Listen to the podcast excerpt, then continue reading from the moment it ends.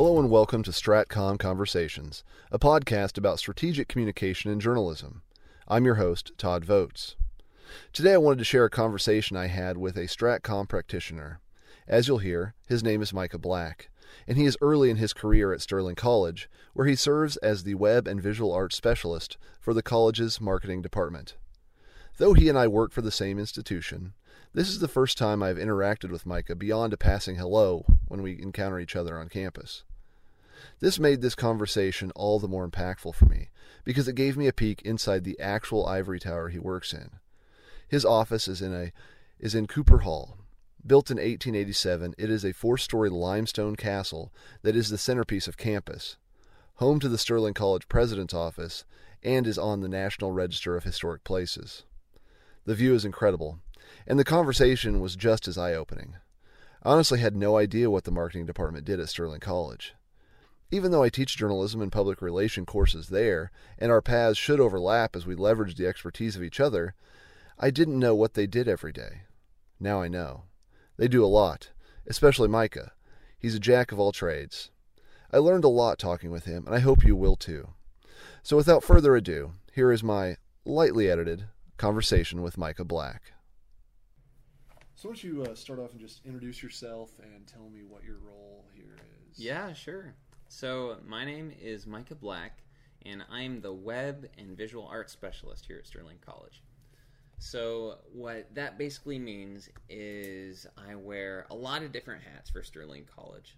Uh, I'm up in marketing, and so they need lots of visual materials, both for print materials as well as uh, videos, online things like social media. And so my job is to help take in all of that content, either by photographing it myself or having students go out and take the photos, and then I get to cull through them and I get to edit them, or I get to film interviews for different departments. And then I edit them, I make sure they look okay and presentable, and they send out a message that aligns with Sterling College in general, and uh, we throw them out onto wherever they need to go. So, if it's uh, for the advancement department, sometimes they want to put out videos that are aimed toward donors or alumni. And if it's for social media, then we generally, you know, try to get a vibe that kind of fits for either Instagram or LinkedIn or any other kind of platform you're looking for. And if it's for YouTube, sometimes that ends up being um, a mix of everything. It can be. So, yeah, that's kind of what I do. And so, what does a typical day look like for you doing this work?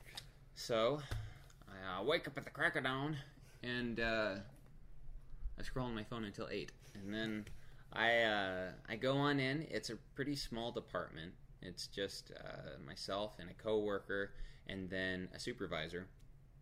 And so generally, we, we head on in in the mornings. We check through our emails, um, just connect with folks who we might have been corresponding with the day before, and we take a look at the projects. So that sometimes uh, has to do with you know a smattering of really tiny ones like publishing to social media, um, as well as some of the bigger projects like we're getting ready for homecoming or we need a video to send to a few donors or something like that, or we have commencement uh, where everyone graduates.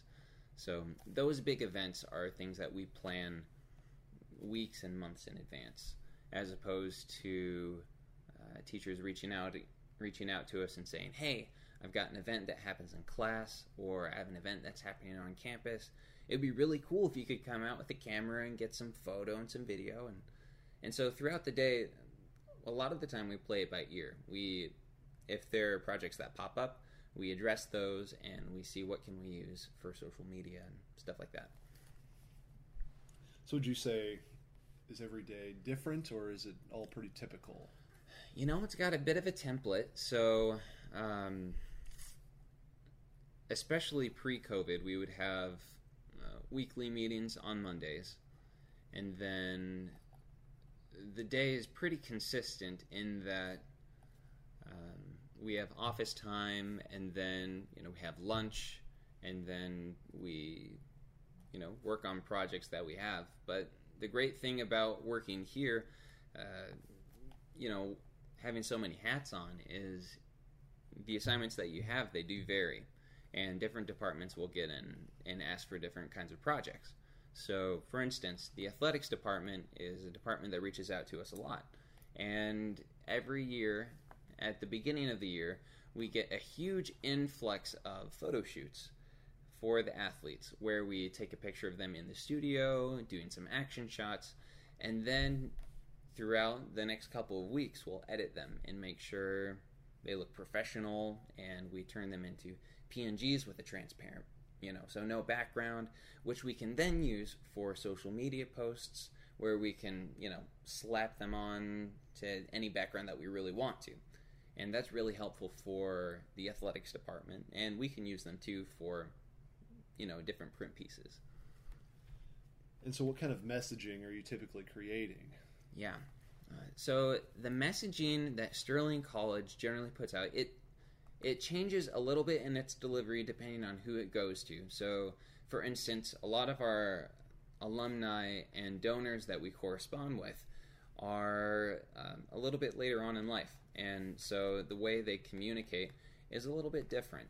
Um, say, for instance, for social media, they would be the ones that are definitely, say, the Facebook generation or even just the email generation. Uh, sometimes the snail mail generation, and that's why we have print pieces too. And so those are very well thought out. Uh, the text is composed by either Brad, who does a lot of our copywriting, he's our supervisor, or Amy downstairs in advancement. Uh, for people for social media, a lot of the time it's much more casual. You know, throwing a few emojis, some hashtags, some slang, some lingo, uh, making sure that it's respectful, right? That it doesn't push too many buttons per se, but is lighthearted and uh, it is it en- encompasses what already is a part of Sterling College, which is a very lively, friendly, welcoming atmosphere. And so we just want to be very transparent with each of the different kinds of people. So we're being transparent and we're being authentic. However, the way we interact with different groups of people can change. So sometimes when you chat with, this is, you know, hyperbole, but if you're to talk with a five year old, that's different than if you were to talk with, you know, a grandparent. So it's, I don't know if you'd want to include something like that. Um, but the message itself is fairly consistent. Um, Sterling College finds its identity in a handful of things. Uh, first and foremost, it's a Christ centered institution. So while it is an educational institution, its purpose is to teach others in various disciplines through the lens of what it means to know Jesus Christ as your Lord and Savior. And so, primarily, that takes form of this idea of servant leadership. This idea of Jesus Christ, who was the Son of God, emptying himself of his divinity and becoming a man uh, just like you and just like me. And so he came not to be served by his people, but to serve us and show an example. And here at Sterling College, we want to take that same example of servant leadership and show people what that can look like. So when we look at leadership in the real world, we don't want to uh, look at leadership as a way to impose our will on other people, but we want to listen to them. We want to understand what their goals are and what the mission of the institution that we're serving is, and to do our best in order to push that out and to better communicate it with other people in an uplifting way that doesn't uh, put pressure undue on them, but holds them accountable and asks them to hold us accountable as well. So that's the biggest, I would say, driving voice of Sterling College the secondary one would probably be in regards to culture. Um, Sterling College is known for being a very friendly, very welcoming institution. Uh, as a student, you can go to huge institutions like um, state schools and prestigious Ivy League schools, and they have a different flavor to them, right? They've got a different kind of population. Sterling College finds its niche in people who want to do well at their craft, want to learn and to further themselves, but they want to do in a community where they prioritize community and prioritize interpersonal relationships. I would say the third message that we do push is education, and that liberal arts education at that. So, Sterling College, since it's liberal arts, means that while we don't always dive down deep into certain subjects, we only we are ex- currently expanding different master's programs right now, which we're very proud of. But what we the strength we draw upon is being able to draw from different disciplines in order to build them on each other in ways that normally wouldn't expect. It's kind of like using Legos, you know, uh, mixing and matching different pieces in order to accomplish a goal in a way that you never would have thought possible if you only had, you know, this kind of Lego brick or that kind. So, really finding an appreciation for wearing all those multiple hats. And so that's a complicated and you know wide-reaching messaging that you're trying to do. So how do you yes. keep that organized, and how do you how do you make sure you're staying on point and manage all the projects that you talked about doing? Absolutely. Okay, so in in terms of managing the voice that we do have, part of the benefit to being at a small college is you get to since you have home, only have a few people working in the department, keeping a consistent voice is relatively simple.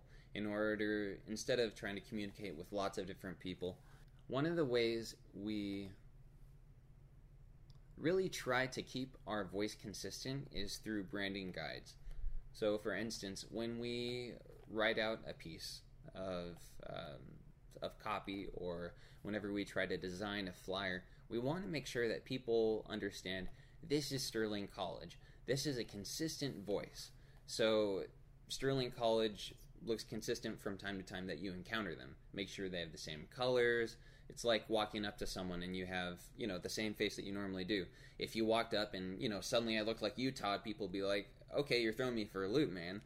So what we want to do is to make sure that the voice that they hear is consistent.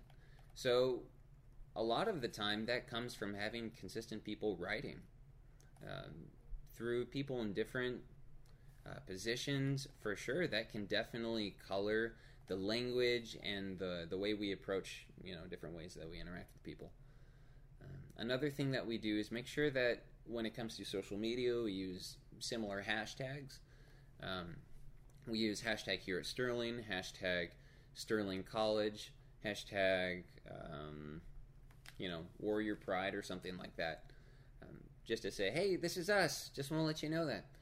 Um, aesthetically, when we edit photos, a lot of what I do is process photos and videos. And so over the years, I'm slowly starting to learn how to edit photos in a consistent fashion.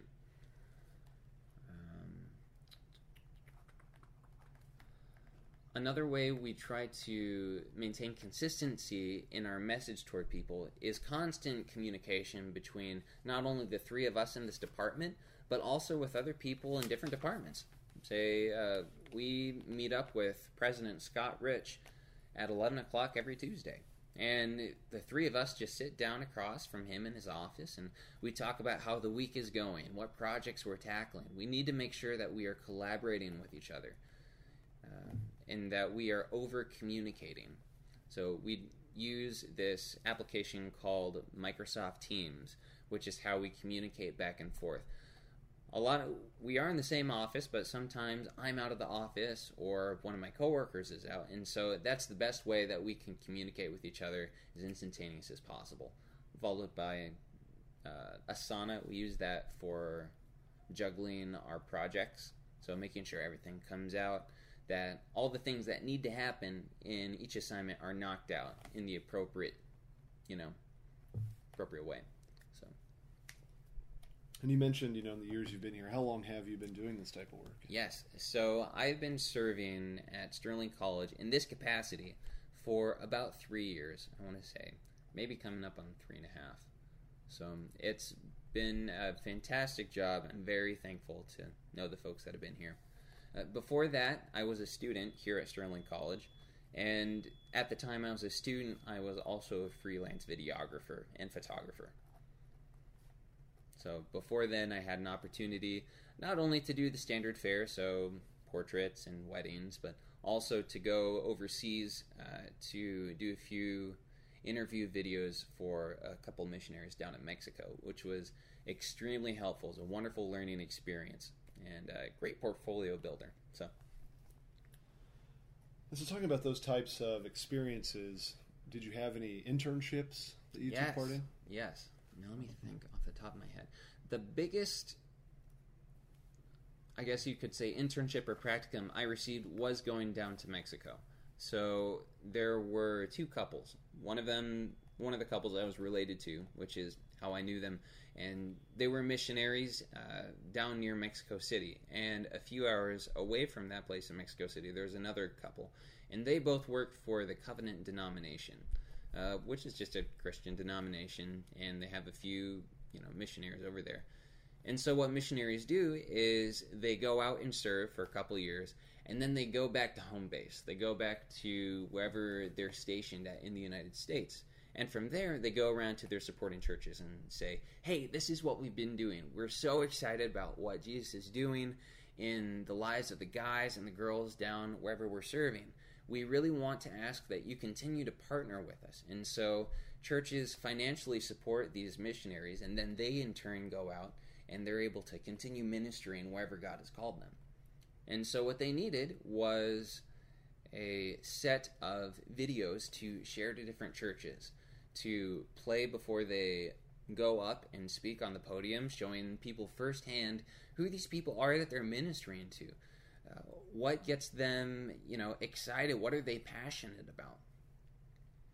And uh, either that or if they're not able to visit a church or if they need to communicate with people uh, for instance during a pandemic year they would be able to send out different videos saying this is who we are this is what we're currently doing this is how we're tackling the challenges of the day we want to ask that you partner with us either financially or through prayer or some other means how key was that type of internship in you deciding this is what you wanted to pursue as a career Oh, it was extremely helpful. It was wonderful. I'd been doing videography, you know, ever since I was a wee lad in, in middle school or even elementary school. So I've always been doing that. However, when I was there, it was extremely instrumental in teaching me the workflow of not only working with clients, but also working with folks across uh, language barriers and tackling long form video, um, working in a documentary kind of fashion. The videos themselves were only about eight minutes, but we produced a total of three or four videos for these couples.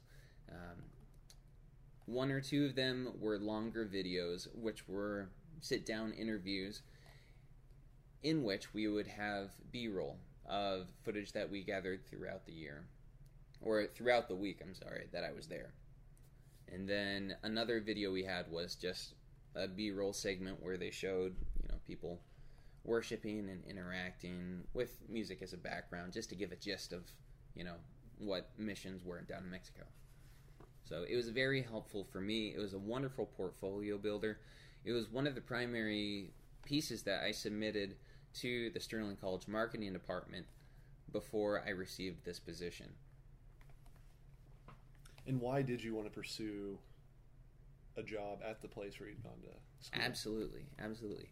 Now, this is a tough this is a tough thing, um, kind of for me to process through because it wasn't so much of a I desire to work at Sterling College or even I desire to be a videographer, but this kind of goes into testimony territory a little bit because throughout my life, I don't know if people have been so fortunate, but I I feel like whenever I've kind of come up to a crossroads and I've wondered, okay, God, what's the next step?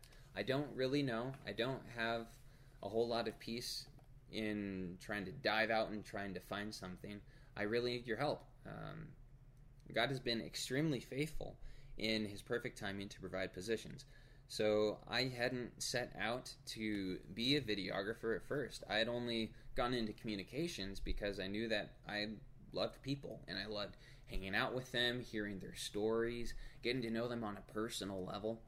And video content was just something that happened to factor into that. I just happened to chat with my relatives who were down in Mexico, which brought me that position. I just happened to go to Sterling College. Um, and as soon as I graduated, Brad reached out to me and said, "Hey, the guy who did video stuff just happened to leave here. Do you happen to have anything that could help fill that up?" And I did, and it fitted to a T. And that's extended beyond this particular job down to how my wife got her job here at Sterling or in Sterling at a local church. And we just know that, you know, God's timing is perfect. So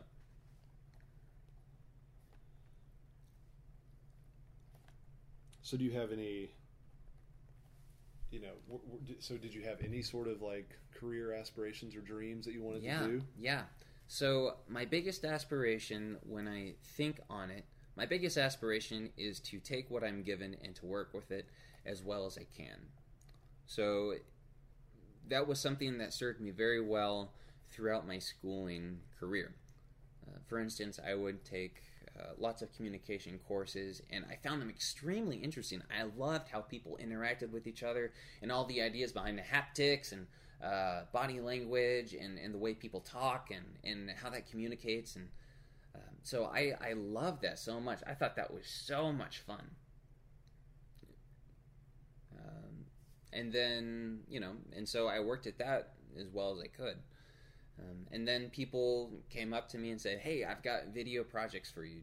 Can you do them?" Yes, I'm very capable of doing that. I've been doing video stuff since I was a kid. So I said, "Sure, I can do that." And so every project that came my way, I just wanted to make it my goal to work at it as well as I could. And that's where I found a lot of my aspiration to take anything that God sent my way and to say, "Okay, God, um, you know, I, I want to give this to you. I want you to work through me. And I thought there's, you know, and through that, I was, I don't know how to really talk about that. Um,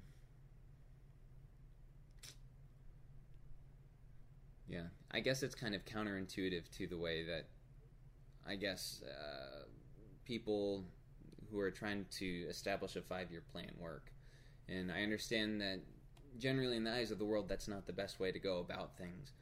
Uh, all I know is that it's worked extremely well. You know, I know a lot of people that say, "I want to go into this particular field," and they work at it as hard as they can, only to realize, having been in the field for a few years, that is definitely not for them. And they realize that they feel like they wasted their life because they placed that as a target on on a pedestal and so when they got there, they realized it was like any other place. And then they either had to come to terms with that or they had to cast their vision onto somewhere else.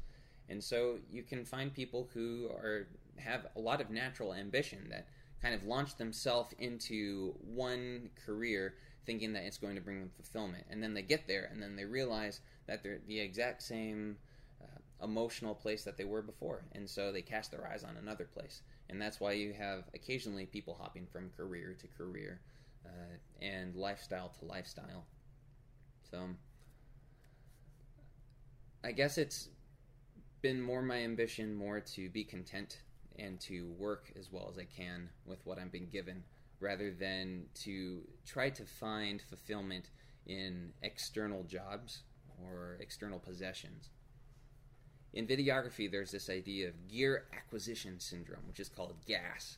And the basic idea is that sure, you got a camera, you know, it takes pictures, it does video, but look at this stuff. It's awesome. It can record in, you know, 10 bit, 12 bit, 15 bit. It can record infinite dimensions, you know, you can peer into the ether. You know, it's only going to cost you an arm and a leg. And people buy that equipment, they're like, this is amazing. And then they're like, oh yeah, but that thing over there that they made in you know 2023, that's fantastic. And so they sell their stuff on eBay and they go get the next thing.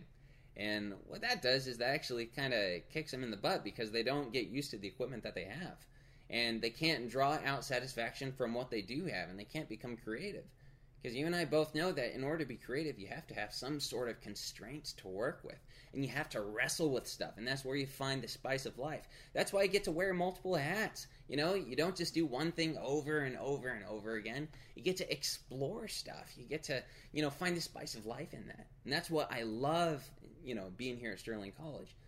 Uh, just doing those multiple hats. So I've been able to do voiceover stuff. I've been able to do video stuff, photography. I've been able to interview people occasionally. I've been able to write pieces too. Social media, advancement, athletics. So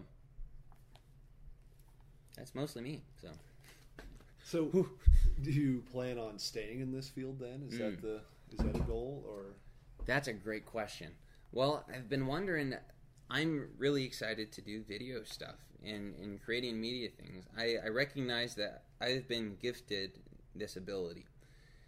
Uh, that said, I know that you know people are flexible and people have way more giftings than they think that they do, and so I am okay with going outside of the sphere down the road. I'm not sure what that looks like.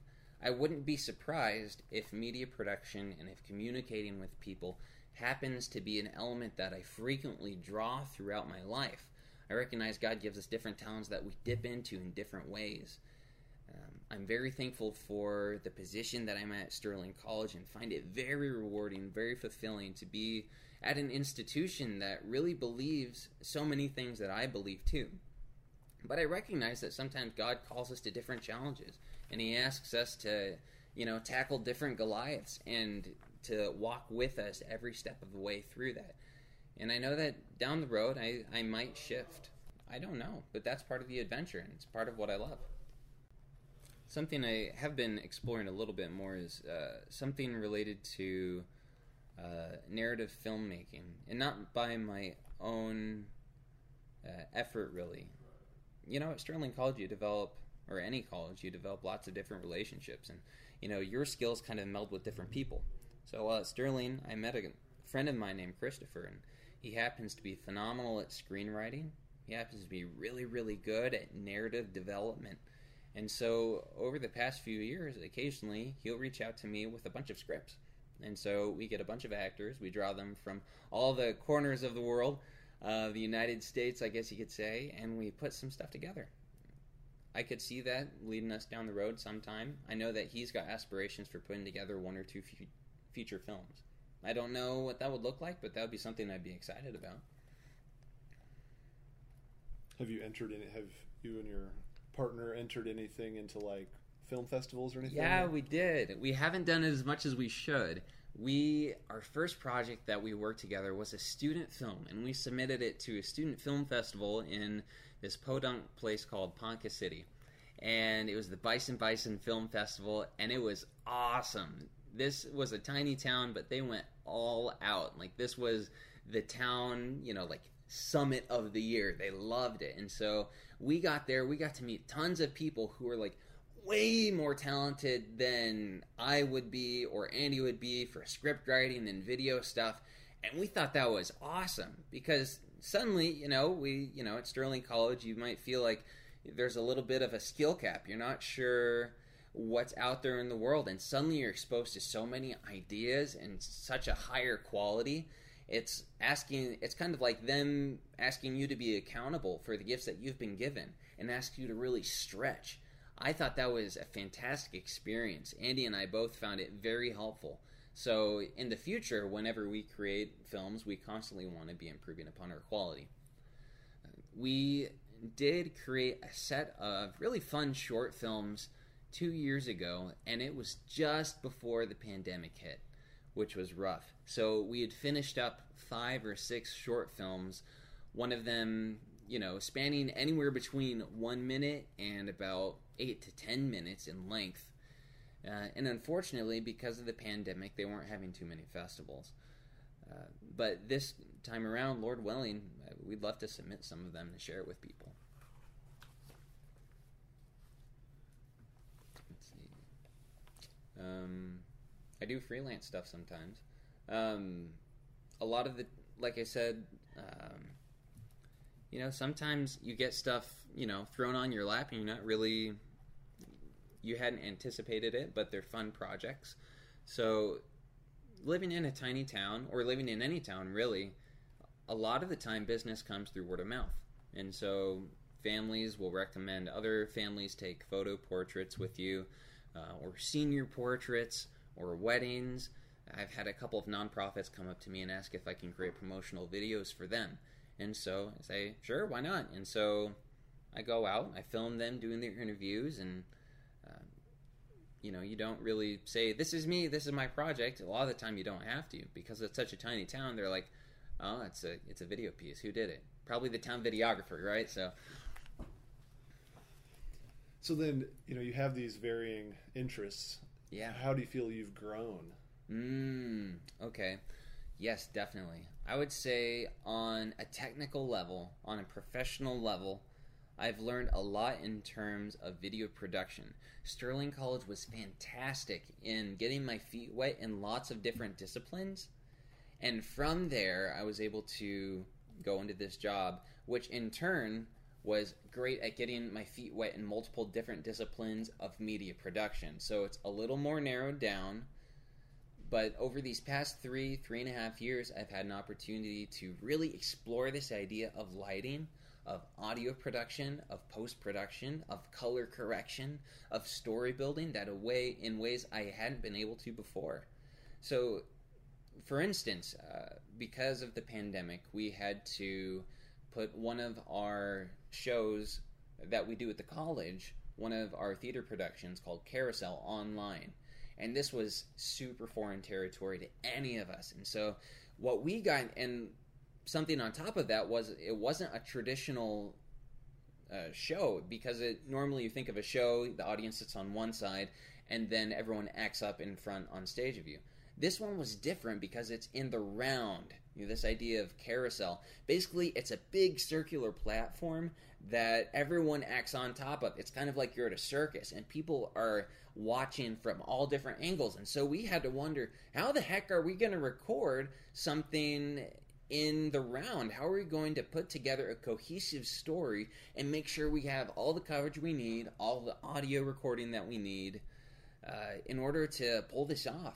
And so that was awesome. It was such a cool way to explore putting together, matching up different cameras together, matching up action to making sure that people understood what was happening. Um, so there's a lot of planning that went into it, and then the execution was just a blast. It was fantastic. It was a whirlwind of like two days of filming, and then after that we had a really quick turnaround of relatively two weeks where we had to stitch together from multiple camera angles and multiple audio sources a two hour production. So that's the closest thing I think I've gotten to to putting together a feature film. And it was awesome. I loved it. So, would you say these types of experiences have helped in terms of organization and planning? Yes.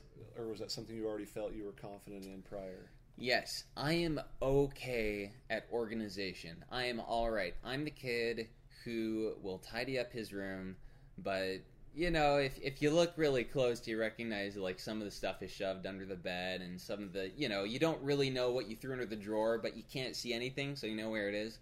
So that's my level by default of organization.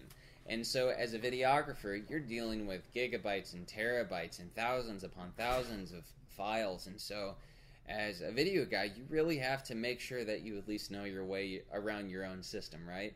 Especially if you have multiple people working with you. So, if you're to work at a larger institution, it would be paramount to make sure that all the files fit exactly where they are to a T. Um, as it is, um, Sterling College has been great at teaching me and reinforcing this idea of not only being tidy and making sure generally where you know it is, but uh, knowing exactly where everything is. So you can map out files in case people need photos. Uh, making sure that all your passwords are you know neat and tidy. So you're not asking everybody uh, you know every other month you know what's this password what's that password. Absolutely. It's been great for learning uh, structure and uh, organization So, what is something that you wish you would have known Mm. at the start that now you know? Ooh, that's a good question. I mean, there are lots of different ideas and concepts and you know, in skills that I mean, I wish I could have known from the get-go, but you know, you got to start from somewhere. So, with video production, you start with the camera. You make sure that you understand how to turn it on. And then after you turn it on, where's the record button and how do you put it on a computer? Uh, so you start up from the ground up, and a lot of the time, videography is much more of a trade than it is an academic discipline. Uh, although there is place within the academic sphere for videography, of course. Um, so I would probably recognize that I am extremely thankful to have gone to Sterling College for videography. I would not be here. I would not be married, you know, to the wonderful woman that I am if I hadn't gone to Sterling College. However, you know, there's something to be said for recognizing that videography is something that you get better at by doing.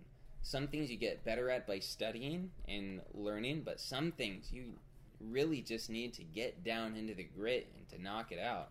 You need to spend those long hours putting together random projects for people. You need to put, you know, together cousins' weddings videos to to move on to something else beyond that. So, so is that what you would say would be your advice to somebody that's interested in pursuing this type of career? Yes, if you are interested in videography, if you're interested in photography, if you're interested in design, my biggest piece of advice to you would be not to get caught up in trying to learn lots of different things before you actually get your feet wet. I would say take whatever equipment that you do have and dive into it. Um, you'd be surprised about what you can put together with just a cell phone and just a regular audio recorder. A lot of the time, the really fancy equipment that you can get with gear acquisition syndrome with gas, a lot of that gear isn't really necessary. Sure, it's got some awesome bells and whistles, and it can make your life a heck a lot of in, a heck a lot easier if you're trying to do bigger projects. But you really don't always need it. You know, sometimes cameras have you know too many features, especially as someone who's just diving into something. Don't get trying too focused on getting the most advanced piece of equipment because you got to start out somewhere. If you want to go into videography I, or photography, um, I know these cameras kind of get a little bit of flack, but the Canon has a great Rebel series. They're wonderful consumer level cameras that have interchangeable lenses. I definitely wouldn't be where I was if I hadn't picked up some piece of equipment like that. It's just a great all rounder camera. So I would say don't try to get all the fancy stuff. Don't try to, you know, make all the Hollywood budget things. You know, just start small, start with what you have, and enjoy it. Thrive on the opportunity to be creative with the constraints that you're given.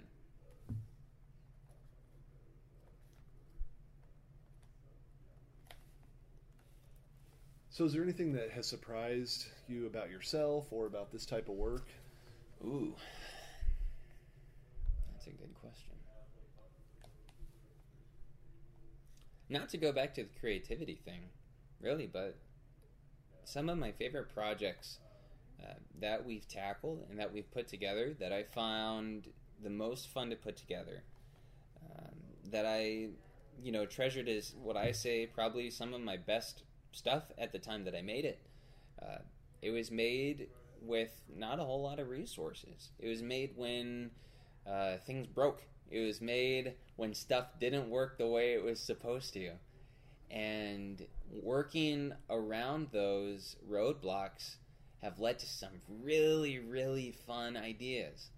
There's a short film I made back in college, um, and it was put to music. It was a very simple piece. It was first person where you took on the eyes of someone who's roaming around and looking for somebody. It was a very mystical, very uh, mood heavy piece, and one that I loved. And nowadays I still look back on, and while I see some of the flaws, I, I see that there's a lot of passion behind. There's a lot of spirit behind it uh, that you don't always get if you have a whole bunch of equipment.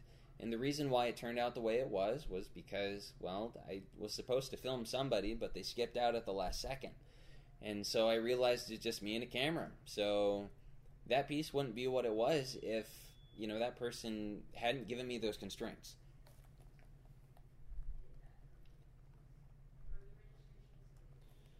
You've talked about the projects you get to do here in your role Yeah. at Sterling College, and you've also talked about getting to do these like creative and more passion oriented projects. Mm-hmm.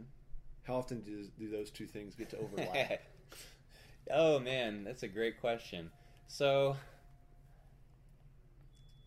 I guess this is a bit of a cop out, but sometimes you have those projects that you have to do, and you recognize they're the bread and butter projects. You know, you're asking donors for something, or you're remixing stuff that you've already filmed uh, to, uh, you know, in order to communicate a different message.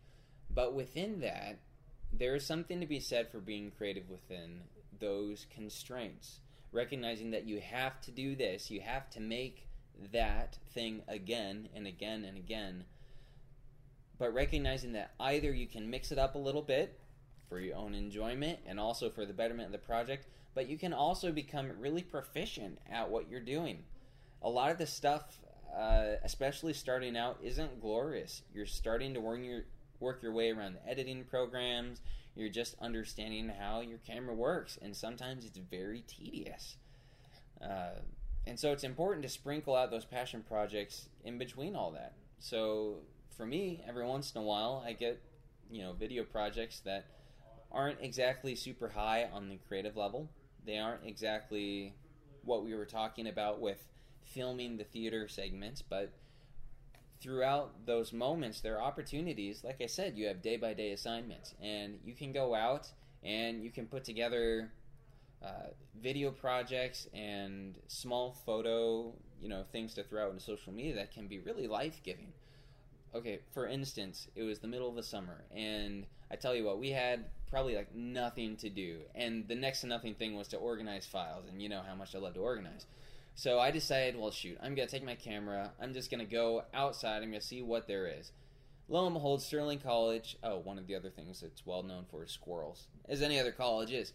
But I said, okay, I've got a camera. We've got a bucket load of squirrels running around campus. So I sat down on the pavement and recorded squirrels for I don't know about half an hour, 40 minutes.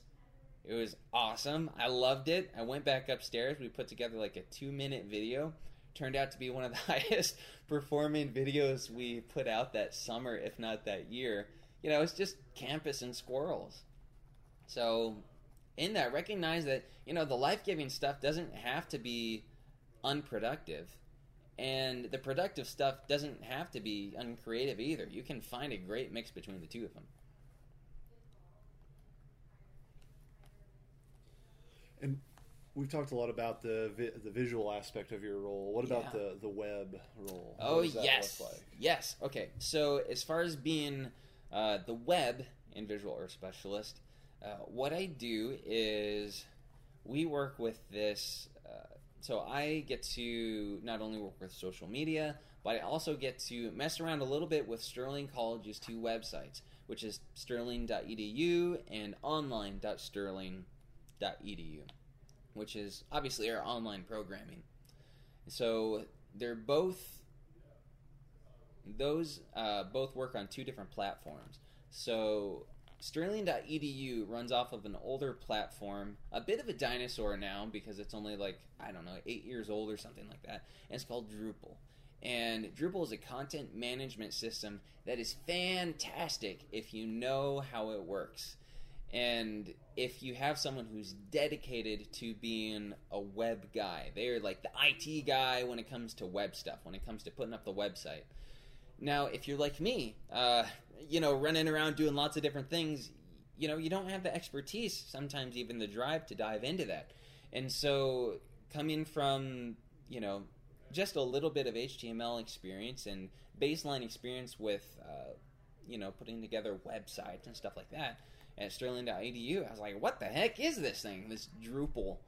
And uh, it's been a continual mystery. It's been an enigma to this day how some things work. And honestly, you know, sometimes you just want, like, yeah, you know, yell at it. Other times when you discover, like, how this piece of equipment, how this stupid program works, uh, you feel a, an amount of satisfaction that's disproportionate than what it should merit. So, um, as a guy who helps out with Sterling.edu, if people need to put on a new page, if they need to put out a news story, or if they need to update different pages with different visuals, or uh, changing out font or changing out text, normally I'm your guy. I'm before you go to the big honchos downstairs that know all the real, you know, code, the you know, the Neo, the Matrix guys. I'm the guy that you reach out to.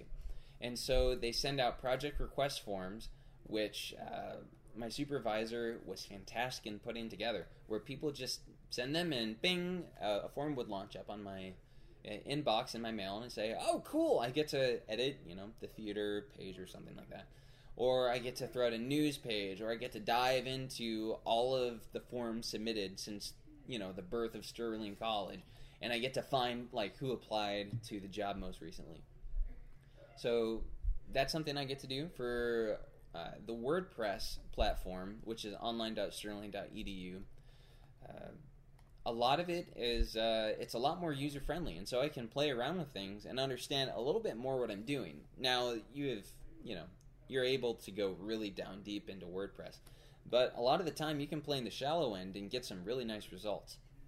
So that's what I get to do for Sterling online.sterling.edu. I get to mess around with uh, the aesthetics to make sure that it matches sterling.edu, or I get to, you know, work with I don't remember if it's Shopify, but something like Shopify, like the account in order to send out different courses. So I'm familiar with that too.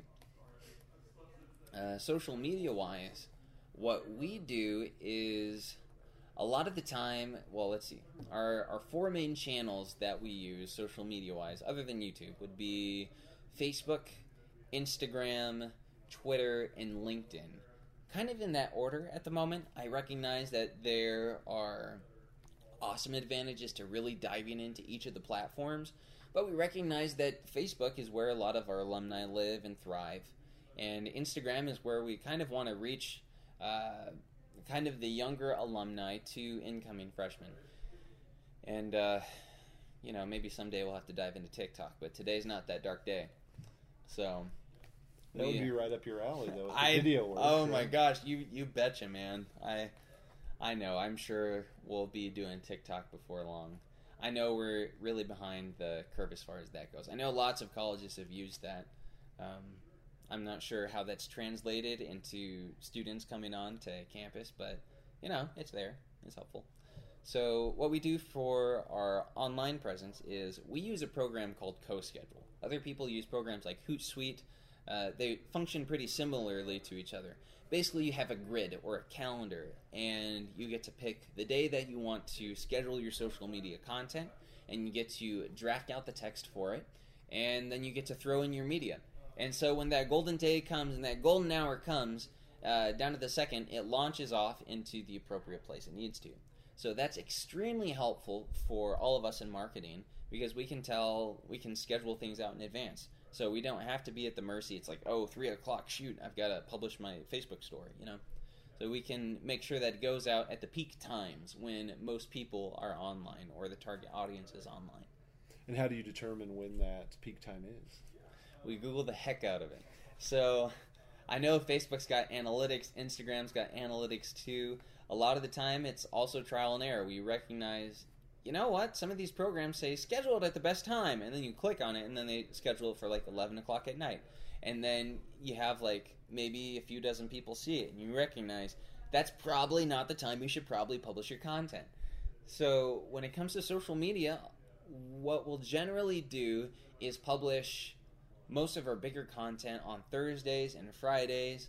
Um, that's a lot of the time where people, you know, they start off Monday or Tuesday and they're really running and gunning. They're trying to get all their stuff knocked out. But Thursday and Friday is normally when people, you know, get to have the casual Friday. They wear the jeans to work. You know, they sip a little bit more by water by the water cooler. They make some more coffee. And sometimes they end up browsing social media in the name of professional development. And, uh, that's where we get to throw out our message. That's where we get to share with people what Sterling College is doing. I'm interested in how you use LinkedIn. Yes. So we don't use it as well as we could. And that mostly, I would say, comes down to my lack of understanding of the platform. That's just myself. So, from my perspective of LinkedIn, I see a lot of people going on it and sharing different stories and different ideas and really finding a lot of community. But I personally haven't been able to find instances where I find genuine community on LinkedIn. I'm 500% sure that it's there. It's just that I have yet to find it and have yet to tap into it. So, for instance, when we're on LinkedIn, a lot of while you go on Facebook and you'll recognize, oh, your aunt, you know, aunt, whatever, commented on your status. Oh, this is what's happening on the game. This is what's happening on the Sterling City Bulletin. You know, whose cat is barking at, you know, like, you know, three o'clock in my tree in the morning. Uh, you go on LinkedIn and then you have people saying, you know, I am celebrating my third year working at this institution, and everyone throws in a few clap emojis and say congratulations. But a lot of the time, it doesn't get down to the nitty gritty of living life. And for social media, we want to connect with people on a personal level. We want to be transparent with them that we are an academic institution, but we are an institution full of people who live and breathe and love and communicate and just want to get to know each other and to further our craft.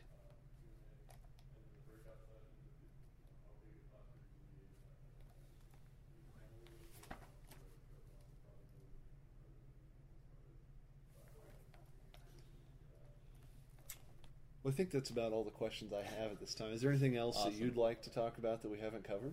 Oh, geez, that's a great question. I don't know. Let me think. Let me process through that. Um, if you're doing video stuff, make sure that you check out. Um, really dive into audio, recognizing that a lot of the time listening is half, if not more than half, of the experience. Uh, we use a a, uh, a site called um, Soundstripe, and they have things like Music Bed or Song Freedom, but Soundstripe is just what we landed on at the time, and it provides a lot of copyright-free music. So whenever you put, um, you know, if you want to make a video in order for A, to be professional, and B, not get your pants pantsuit off, is to not use something like Miley Cyrus's The Climb. You don't want to put that. It's not professional. You're going to have, you know, Vevo and all the other people suing you or trying to monetize your content. Uh, you're going to want to find something that uh, people will not immediately think of something else when they start listening to it. And for that, stock music is fantastic. A lot of the time and for instance soundstripe lets you download what they call or i think it's called roots. Um, basically you're able to download sections or layers of songs in order to customize the feel that you want.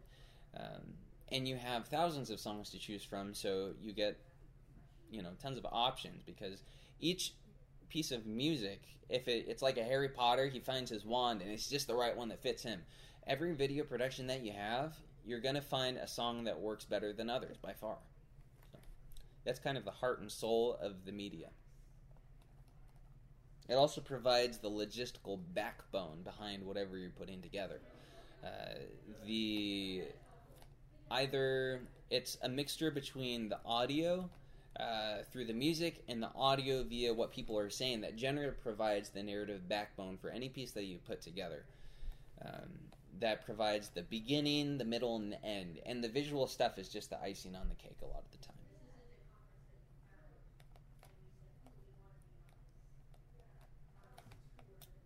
Uh.